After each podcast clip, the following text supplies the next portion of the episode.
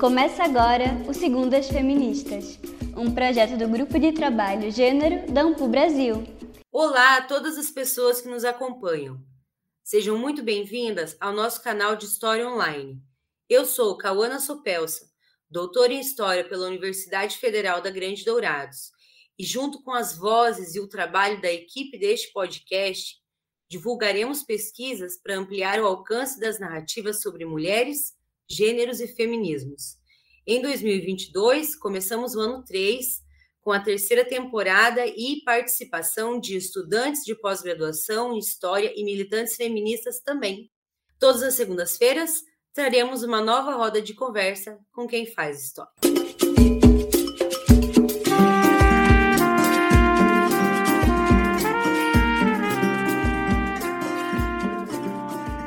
Jogo intricado das relações sociais, parece ser incoerente afirmar que a garantia do espaço privado e íntimo da casa para as mulheres não esteja diretamente ligado ao objetivo da manutenção de segurança para o dito sexo frágil. E seguindo a mesma lógica do patriarcado, é desarrazoado e até proibitivo relacionar a mulher ao delito e ao crime. Estudiosas feministas vêm, ao longo de mais de um século, descortinando este intricado jogo de poder que se estabeleceu historicamente entre os sexos, a masculinidade hegemônica e a consequente subordinação feminina. Concluíram que a subserviência feminina é necessária para uma estrutura social fundamentada na exploração do humano pelo outro humano.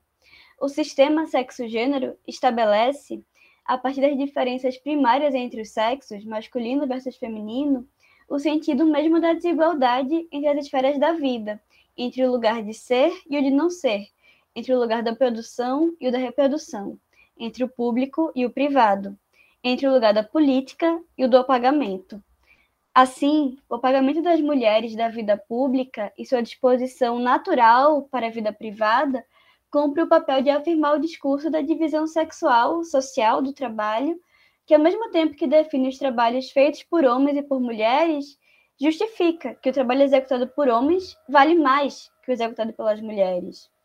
Na base da organização da economia de subsistência, a divisão social do trabalho, fundamentada na diferença entre os sexos, estabeleceu a primeira forma de desigualdade e de relação de poder.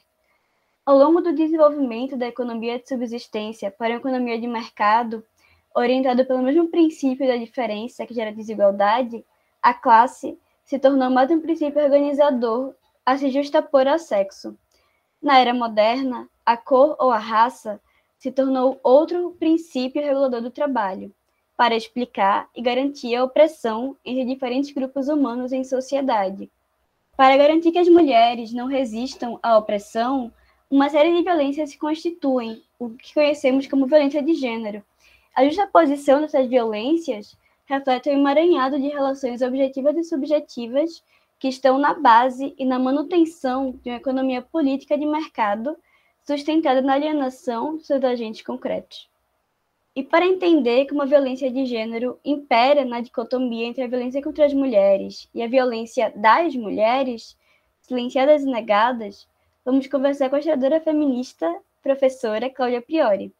Cláudia Priori é doutora em História pela Universidade Federal do Paraná, professora adjunta do curso de licenciatura em Artes Visuais do campus Curitiba número 2, professora permanente do programa de pós-graduação em Cinema e Arte do Vídeo do campus Curitiba 2 e do programa de pós-graduação em História Pública do campus de Campo Mourão. É mestre em História pela Universidade Estadual de Maringá e graduada em História pela Universidade Estadual de Maringá especialista em História da Arte, líder do Grupo de Estudos e Pesquisa em Educação, Diversidade e Cultura, GPDIC, e membro do Grupo de Pesquisa em Arte, Cultura e Subjetividade. Ela tem experiência na área de História, com ênfase nos seguintes temas: História das Mulheres, Estudos de Gênero, Violência, Instituições Penais e Policiais, Artes e Relações de Gênero. Bom dia, Cláudia! É uma alegria te receber na nossa roda de conversa. Para começar, fale mais sobre você para quem nos escuta. A mulher, a historiadora, a feminista e os sonhos. Bom dia, Cauana. Bom dia a todas as pessoas que nos escutam. Agradeço imensamente o convite para participar deste episódio. É uma honra estar com vocês no Segundas Feministas. Eu sou Cláudia, uma mulher branca, feminista, historiadora, professora, defensora dos direitos humanos. E eu tenho muitos sonhos. E um deles, o qual tem movido a minha vida e a minha prática docente, a minha prática historiadora, é a busca por uma sociedade mais justa, mais democrática, mais equitativa, e a busca por uma educação mais humanizada, com respeito às diferenças. E para isso é preciso combatermos as violências, as desigualdades de gênero, a homofobia, a transfobia, o racismo e tantas outras desigualdades. Sonho e trabalho para a construção de um mundo em que possamos ser livres de estereótipos, de preconceitos e discriminações. Sonho com um mundo em que todas as pessoas que historicamente tiveram seus protagonismos, suas vozes histórias apagadas e invisibilizadas Sonho para que todas essas pessoas sejam ouvidas e respeitadas. E sonho com um mundo em que nós, mulheres e meninas, possamos viver uma vida sem violência. Caramba, Cláudia, você já começou rasgando. Gente, vocês não sabem, mas eu sigo a Cláudia há muito tempo e conheço o trabalho dela na Unespar, com o GPDIC também, e tenho acompanhado alguns eventos e é um prazer imenso te convidar e ter você aqui. Então, quando você começa com um discurso desse, já dá para pensar: nossa, a gente acerta muito com quem a gente convida para vir aqui. Então, vamos lá, Cláudia. O que te motivou a estudar as mulheres que cometem crimes e delitos? O que a história da penitenciária feminina mostra sobre as violências de gênero contra as mulheres?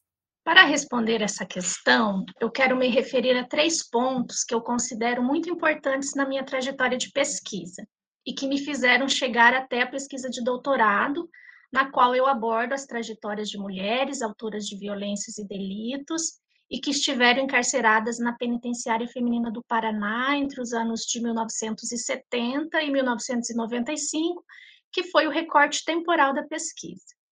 O primeiro ponto vem da minha vivência da experiência de estar no mundo sendo uma mulher. Desde criança eu percebia que as cobranças e as interdições sociais eram desiguais dependendo do gênero. E além disso, eu fui conhecendo ao longo da minha vida muitas mulheres e meninas que haviam vivido histórias de violência, não apenas de violência física, mas de violência verbal, psicológica, proibições de toda a natureza. Todas nós, mulheres, já vivenciamos ou conhecemos alguma mulher que sofreu violência. O segundo ponto foi a percepção de que a violência de gênero era um assunto social, público, de saúde pública, e não apenas um assunto da esfera privada, e sim um problema social com fortes raízes patriarcais e que são perpetuadas ao longo do tempo. Haja vista né, que nos últimos anos a presença da violência contra as mulheres está muito evidente. Né? Fica muito evidente nos noticiários, os crimes de feminicídio. Então, tudo isso é, nos faz perceber o quanto que esse assunto é necessário, né? a discussão, o debate. E o terceiro ponto foi o meu contato com a historiografia da história social e principalmente da história das mulheres, quando eu comecei a graduação em História na Universidade Estadual de Maringá, a UEM, no ano de 1996, quando eu me deparo com autoras e autores que tematizavam a violência, a criminalidade, a experiência e os protagonismos de mulheres na história em diversos contextos. A junção desses três pontos me instigaram desde o início da graduação a buscar uma orientação para fazer pesquisa de iniciação científica. E no segundo ano da graduação, eu me encontro com a professora Hilda Pívaro Stadnik, que era professora do departamento de História na época, e a partir dali eu comecei a pesquisar a violência contra as mulheres, a violência de gênero, tendo como base as denúncias, os registros de ocorrências que foram as fontes da minha pesquisa, denúncias que foram feitas na Delegacia da Mulher entre os anos de 1987 e 1996. E essa pesquisa de iniciação científica se desdobrou depois na minha pesquisa de mestrado, que também foi feito na UEM sob orientação da professora Hilda. E durante a, a pesquisa de mestrado, eu analisei mais de 6 mil registros de ocorrências, né, de, de, denúncias de mulheres que faziam queixas né, contra seus maridos, contra seus opressores, por diversos tipos de violências que elas haviam sofrido ao longo da vida. Né. Então, eram violências de curto prazo, mas também mulheres que estavam vivendo em situação de violência há mais de 20, 30 anos. E nesse sentido, é, ter a orientação da professora Hilda Pívaro Stadnik, desde a iniciação científica e também durante o mestrado, foi fundamental para a minha formação como pesquisadora, porque a Hilda me ensinou muito da história das mulheres, dos estudos de gênero, da pesquisa em documentos e arquivos, e também me ensinou muito sobre a vida, a prática docente, a pesquisa, as relações de poder dentro das instituições e tantas outras coisas, a quem sou imensamente grata. E o que me leva, então, no doutorado a pesquisar a história de mulheres que cometeram crimes e violências e que foram encarceradas? Essa vontade foi instigada ainda durante a pesquisa de mestrado, quando eu, pesquisando os registros de ocorrências, me deparo, como eu já coloquei, com milhares de denúncias de mulheres contra os seus agressores, mas eu encontro também um número muito pequeno de homens que se queixavam de que suas mulheres ou suas companheiras não estavam cumprindo com seus papéis de gênero. Então, eles haviam procurado a delegacia da mulher para fazer denúncias contra aquelas mulheres alegando né, que aquelas mulheres não estavam cumprindo com os papéis de gênero, ou seja, que elas não estavam sendo boas mães, que elas não estavam sendo boas esposas, que elas saíam de casa e quando elas voltavam, elas voltavam embriagadas, batiam neles, e que por elas terem saído de casa, elas não tinham feito a janta, não tinham deixado a janta preparada, não tinham cuidado da casa, das crianças e nem deles. Então, era uma variedade de queixas, né, de, de denúncias de que as mulheres não estavam cumprindo aqueles papéis que a sociedade cobra né, das mulheres. Então, eu fiquei muito intrigada com essas denúncias de homens se queixando de violências cometidas por mulheres, ou se queixando da violência feminina, e eu não pude avançar muito nessa discussão na dissertação. Então, eu deixei isso para uma pesquisa futura e retomei isso na tese de doutorado. E um dia eu estava assistindo TV e me deparo com uma reportagem que mostrava a precariedade das prisões femininas em âmbito nacional e das dificuldades que as mulheres encarceradas enfrentavam dentro da prisão. E naquele momento eu juntei essas duas pontas, né? A violência cometida pelas mulheres e a vida prisional, o encarceramento feminino. Porque aquelas mulheres, elas não estavam presas à toa. Havia um motivo. E eu passei a me interessar por esse tema. O que as teriam levado para a prisão? E aos poucos eu fui delineando um novo projeto para o doutorado. E durante a pesquisa de doutorado, que eu fiz na Universidade Federal do Paraná, sob orientação da professora Judite Trindade, com quem aprendi muito também, eu me propus a investigar a história da penitenciária feminina do Paraná, desde a sua criação, no ano de 1970, até 1995, que é quando nós temos o primeiro censo penitenciário nacional e, principalmente, investigar as trajetórias das mulheres autoras de delitos e violências, as histórias de seus crimes, a vida que levavam dentro da prisão, nesse recorte temporal. E então, mais uma vez, eu fui para a pesquisa em arquivos. E as fontes da minha tese de doutorado são os prontuários criminais dessas mulheres que passaram pela penitenciária feminina, e nesses prontuários eu encontro mais de 700 mulheres que passaram pela prisão entre os anos de 1970 e 1995 e que haviam praticado diversos tipos de crimes. furto, roubo, latrocínio, homicídio e tráfico de drogas eram os crimes que imperavam. Mas também há uma variedade de outros crimes cometidos por elas. E fui buscando né, nos documentos as motivações para os seus crimes. E nisso eu encontro pistas de suas histórias, de suas vidas pregressas, ou seja, antes do crime da prisão. E nesse sentido, a história das mulheres que passaram pela penitenciária feminina do Paraná nos expõe um histórico regado de violência de gênero. Muitas delas haviam sofrido violências de todos os tipos, seja no âmbito doméstico, familiar, no mercado de trabalho, nas ruas ou nas redes de tráfico de drogas.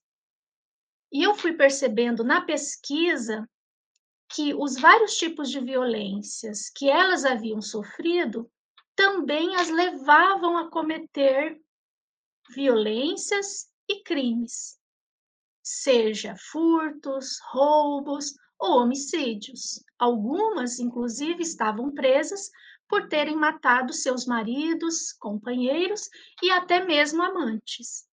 É, mediante a vida dessas mulheres dentro da prisão, nós percebemos que a violência de gênero também continua pesando sobre elas.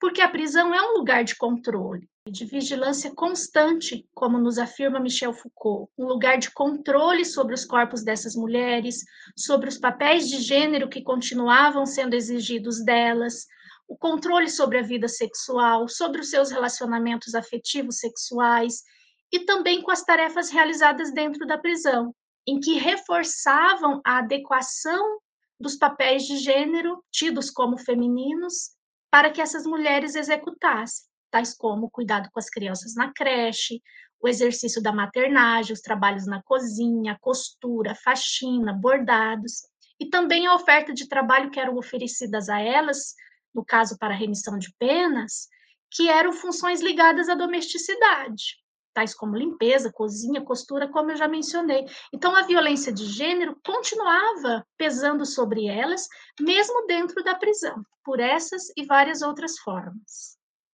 Caramba, que aula e que trajetória incrível da tua pesquisa, Cláudia. Vamos continuar. Conta para nós quais escolhas teóricas e desafios metodológicos enfrentados ao longo do teu estudo sobre o encarceramento feminino no Paraná, que afinal não é um lugar tão simples para se adentrar.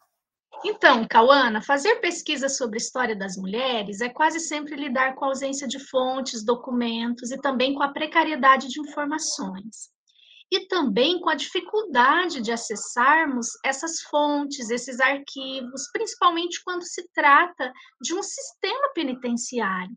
Então, foi uma trajetória bem longa, difícil, com muita burocracia, para que eu pudesse adentrar a prisão e também pudesse ter acesso aos prontuários criminais. Mas quando eu obtive a autorização, e daí por ser uma pesquisa científica, acadêmica, isso também contribuiu né, para que eu alcançasse esse objetivo, se tornou tudo mais fácil, vamos dizer assim.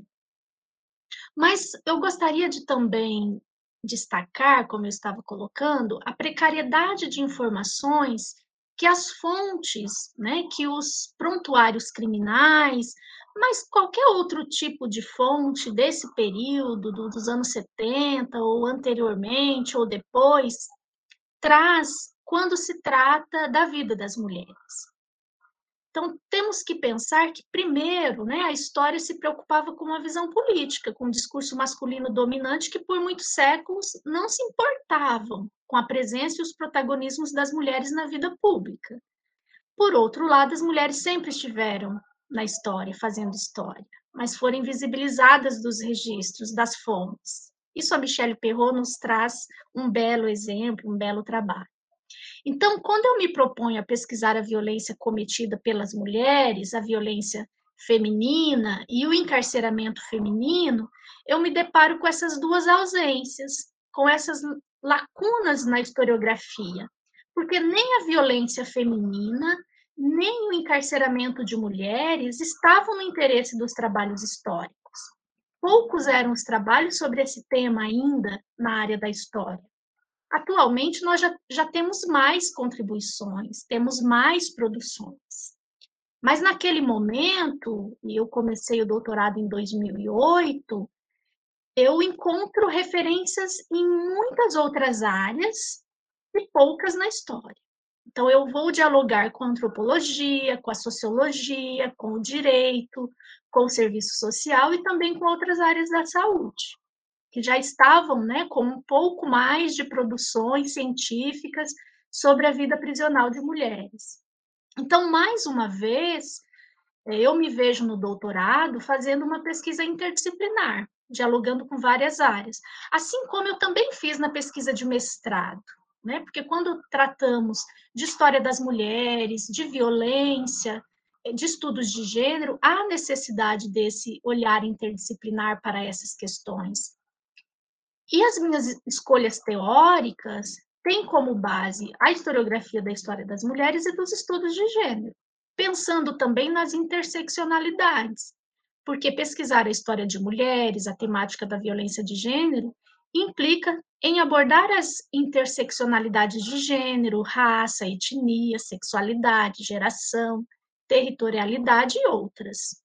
E as minhas referências teóricas são variadas, como, por exemplo, eh, Michele Perrot, Juni Hanner, Maria Odila Silva Dias, Raquel Soiete, Maria Isilda Santos Matos, Margarete Rago, e também de outras áreas, como os textos de Michel Foucault, Erving Goffman, Marisa Correia, Eliette Safiotti, Paulo Sérgio Pinheiro, Gilberto Velho, Sérgio Adorno e tantas outras autoras e autores que me fizeram compreender a problemática da violência e da criminalidade.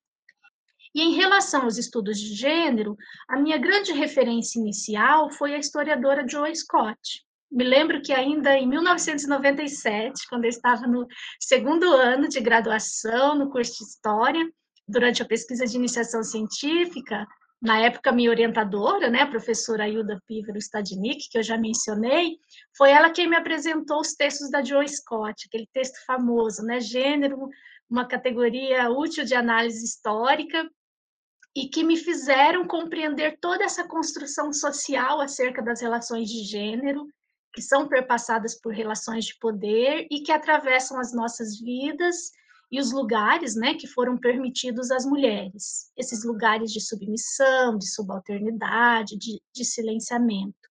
E também me fizeram compreender como a escrita da história contribuiu por muito tempo em não contar a história de mulheres e nem problematizar as relações de gênero.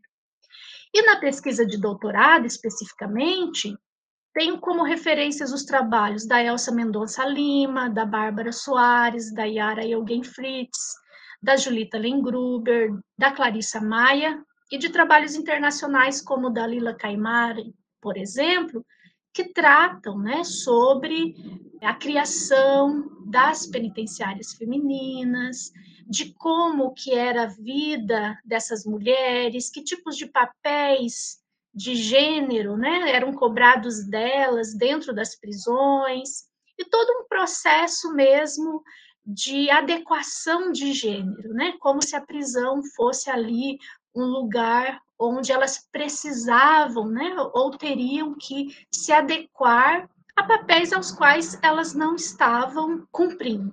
E na tese de doutorado, eu dialoguei também com as teorias da criminologia feminista crítica, com autoras como Olga Espinosa, Vera Regina Andrade, Carmen Rain de Campos, entre outras, que questionavam a criminologia tradicional e os estereótipos sexistas que pautavam julgamentos de mulheres e mostravam né, o tratamento desigual de gênero ao qual as mulheres estavam submetidas nesses julgamentos. Então, a criminologia feminista crítica contribuiu para a compreensão da desnaturalização da não violência feminina e para a desconstrução de discursos de que as mulheres não são violentas, não cometem crimes, não são agressivas, não cometem abandono, abusos, não matam. E nós sabemos que as mulheres fazem tudo isso também.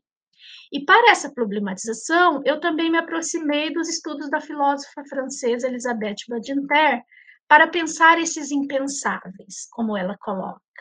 Porque praticar violência, cometer crimes, não são assuntos muitas vezes tidos como admissíveis para as mulheres. Então, as expectativas sociais e os estereótipos lançados sobre as mulheres de que somos ou devemos ser meigas, passivas, recatadas, submissas e, consequentemente, não somos agressivas ou violentas, são mais algumas normas de comportamento e interdições de gênero que são impostas à vida das mulheres. É uma contenção sobre os nossos pensamentos, emoções e ações. A não aceitação social de que as mulheres também são passíveis de cometer crimes e violências, já é uma violência social patriarcal cometida contra elas ou contra nós. Desse modo, as mulheres sofrem uma sequência de violências de gênero que são reiteradas a todo momento, seja durante a vida pregressa, durante os julgamentos, a prisão e o cumprimento das penas.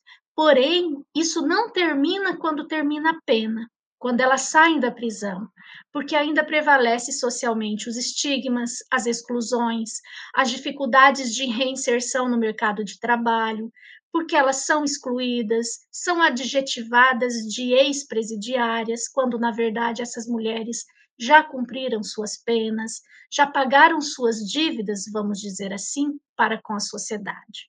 Então, essa perspectiva da criminologia feminista tem contribuído para uma melhor compreensão de como as questões de gênero afetam a vida das mulheres, tanto intramuros quanto extramuros. Essa questão da criminologia feminista é muito instigante, Cláudia. Em relação aos resultados da tua tese, cujo título é Mulheres fora da lei e da norma, controle cotidiano na penitenciária do Paraná, 1970-1995, Quais os diálogos e resultados a gente pode pensar com a realidade de hoje? Então, Cauana, eu já vim adiantando um pouco dos resultados que fui encontrando com minha pesquisa de doutorado, mas penso que um dos pontos que eu ainda quero destacar é que eu percebi que os estudos históricos raramente lançaram olhares sobre as mulheres que cometeram violência e práticas criminosas essas mulheres, elas continuam esquecidas em algum lugar, à espera de que nós, pesquisadoras e pesquisadores, as retirem do abandono, do ocultamento, da invisibilidade, da poeira histórica que tenta escondê-las, negá-las, afastá-las para a margem da história. Então, eu acredito na importância de pesquisas que abordem o encarceramento feminino na perspectiva da história, dos estudos de gênero, porque ainda há muito que se pesquisar sobre as histórias das mulheres encarceradas, sobre suas vidas e trajetórias, desnaturalizando os papéis sociais que foram impostos às mulheres ao longo do tempo. Outro ponto é a importância que as pesquisas históricas têm quando abordam os tratamentos dados às mulheres encarceradas e contribuem também para o conhecimento do funcionamento das instituições policiais e penais, a polícia, a justiça, o sistema penitenciário.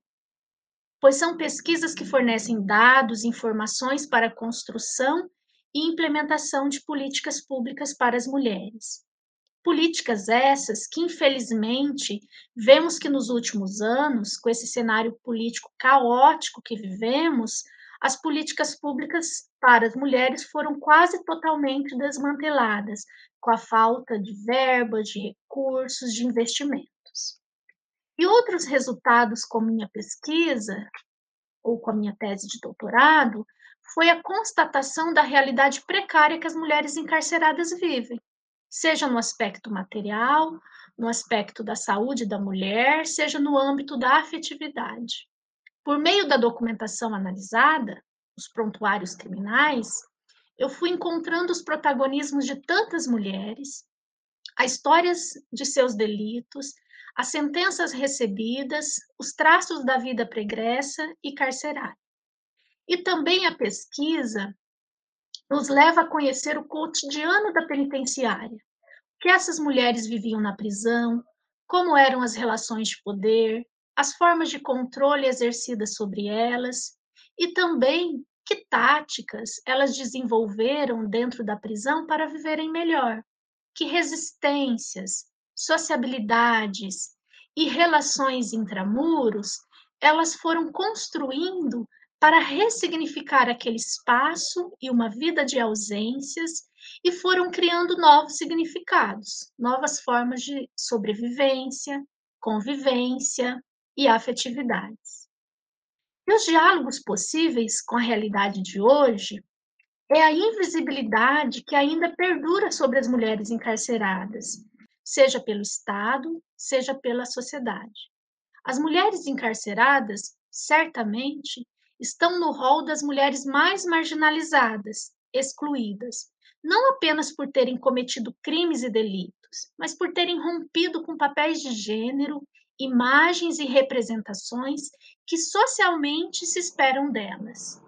E nós sabemos o quanto as mulheres que não se encaixam nas representações discursivas da feminilidade, que não cabem nos moldes de gênero, são penalizadas socialmente. E sobre as mulheres encarceradas, pesam ainda outros fatores, como a desintegração de suas famílias, o abandono afetivo por parte de seus maridos, namorados, companheiros, ou de suas esposas, namoradas e companheiras. As interdições que vivem dentro da prisão são muitas, seja no quesito da vida afetivo-sexual, dos relacionamentos, seja no direito sexual e reprodutivo, e também a precariedade de recursos, itens básicos aos quais essas mulheres têm necessidade. E aqui eu gostaria de mencionar um exemplo recente que nós tivemos da política de distribuição de itens de higiene para as mulheres encarceradas, né, de absorventes íntimos, e que o atual presidente vetou o projeto, mas depois o veto dele foi derrubado. E recentemente, agora nas últimas semanas, uma pesquisa se constata que mesmo o veto tendo sido derrubado, a entrega desses itens não foram realizados pelo governo federal. Então a gente vê assim que é um, um exemplo de como que as mulheres encarceradas elas são penalizadas não apenas pelas penas que elas receberam por seus crimes, mas por todo um sistema que é ausente ao atendimento de suas especificidades, de suas necessidades dentro de uma vida reclusa que já é tão ausente de tantas coisas. Então, é urgente que o Estado, a sociedade, olhe para essas mulheres encarceradas e construam políticas públicas efetivas para essa parte da população que já é tão marginalizada, excluídas, e que os seus direitos humanos sejam preservados e respeitados. Essa situação é revoltante, né, Cláudia? Nós pensarmos que é, o quanto a estrutura patriarcal do nosso país ela adentra, ela tem galhos, né, de uma de uma de um tronco e chega em tantos lugares, né? Nem no parto as mulheres têm paz dessa violência, imagina no cárcere, né? Bom, Cláudia, a tua tese dialoga com as violências de gênero, né, contra as mulheres, mas a gente sabe que você também está fazendo produções sobre mulheres e arte que me interessa muito e, e com certeza interessa para outras pessoas. Você considera essa mudança temática uma guinada ou ela continua de algum jeito com o teu projeto de tese? Cauana, eu considero que é uma continuidade temática de todas as minhas pesquisas anteriores. E por que, que eu falo isso? Porque mesmo que eu tenha dialogado recentemente né, com novas referências teóricas, mas também sempre numa perspectiva interdisciplinar, e não tem como ser diferente quando nós estudamos história das mulheres e estudos de gênero, mas o que me faz pensar nessa continuidade temática é porque pesquisar os protagonismos das mulheres na história das artes visuais, dialogar sobre as relações entre gênero e arte, é também pensar nas ausências, na invisibilidade histórica que recaiu também sobre as mulheres artistas. E é perceber as lacunas historiográficas, a precariedade de fontes que tratam de suas vidas e trajetórias artísticas. As mulheres artistas, por muito tempo, também foram impedidas de se profissionalizar, de estudar em universidades, de conseguir expor suas obras em público, de exercer funções nos círculos artísticos. De modo geral, seus processos criativos foram ofuscados e invisibilizados por muito tempo. Portanto, pensar nas violências de gênero que perpassam a vida das artistas mulheres, seja nas artes visuais, no cinema, nas artes do vídeo, na literatura, entre outros espaços e manifestações artísticas, é de fato um desdobramento das minhas pesquisas anteriores e que por muito tempo me intrigavam, né? devido também às poucas referências bibliográficas sobre artistas mulheres que encontramos na história ou na própria historiografia. Então, eu me pus a pesquisar esse tema nos últimos anos e também a orientar pesquisas de iniciação científica, de mestrado, ampliar essas abordagens e diálogos, unindo esses campos de pesquisa que tanto me interessam, né? Que é a história das mulheres, os estudos de gênero e a história das artes visuais. Então, penso que é uma continuidade e também uma, uma nova perspectiva e novas possibilidades de pesquisa e de trazer né, para o debate a produção artística, os protagonismos, também a história dessas mulheres artistas. E, inclusive, o meu recorte temporal é no Paraná também. Então, as minhas pesquisas têm acontecido nesse, nesse âmbito. E pensar que mesmo quando a gente cavoca e encontra, né, todos esses casos, por exemplo, onde as mulheres não podiam muitas vezes nem assinar suas obras porque não ia vender, é, e mesmo quando a gente descortina muitas coisas, ainda assim você vê nas grades curriculares e nos materiais didáticos que a invisibilidade ela continua, então a nossa luta está só começando, né? Pelo não apagamento, né, e contra o sujeito universal que era colocado na história, né? Cláudia, obrigada mais uma vez pela sua participação. Eu vou deixar para você aqui um momento de se despedir das pessoas que nos escutam. Fica à vontade. Cauana, quero agradecer muito esse convite, esse momento. Foi um prazer conversar com vocês. Fico muito grata por esse espaço. Agradeço a todas as pessoas que estão nos escutando, nos ouvindo e desejo muito sucesso às Segundas Feministas. Obrigada.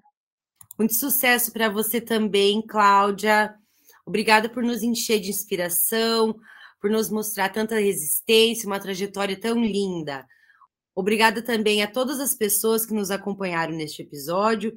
Esperamos vocês na semana que vem com mais conhecimento produzido pelo podcast mais feminista da história. Os Segundos Feministas, é claro. Seguimos na luta. Para saber mais sobre o tema tratado no episódio, indicamos o texto da tese de Cláudia Priori, intitulada Mulheres para da Lei e da Norma: Controle Cotidiano na Penitenciária do Paraná, 1970-1995, que se encontra online. Boa leitura!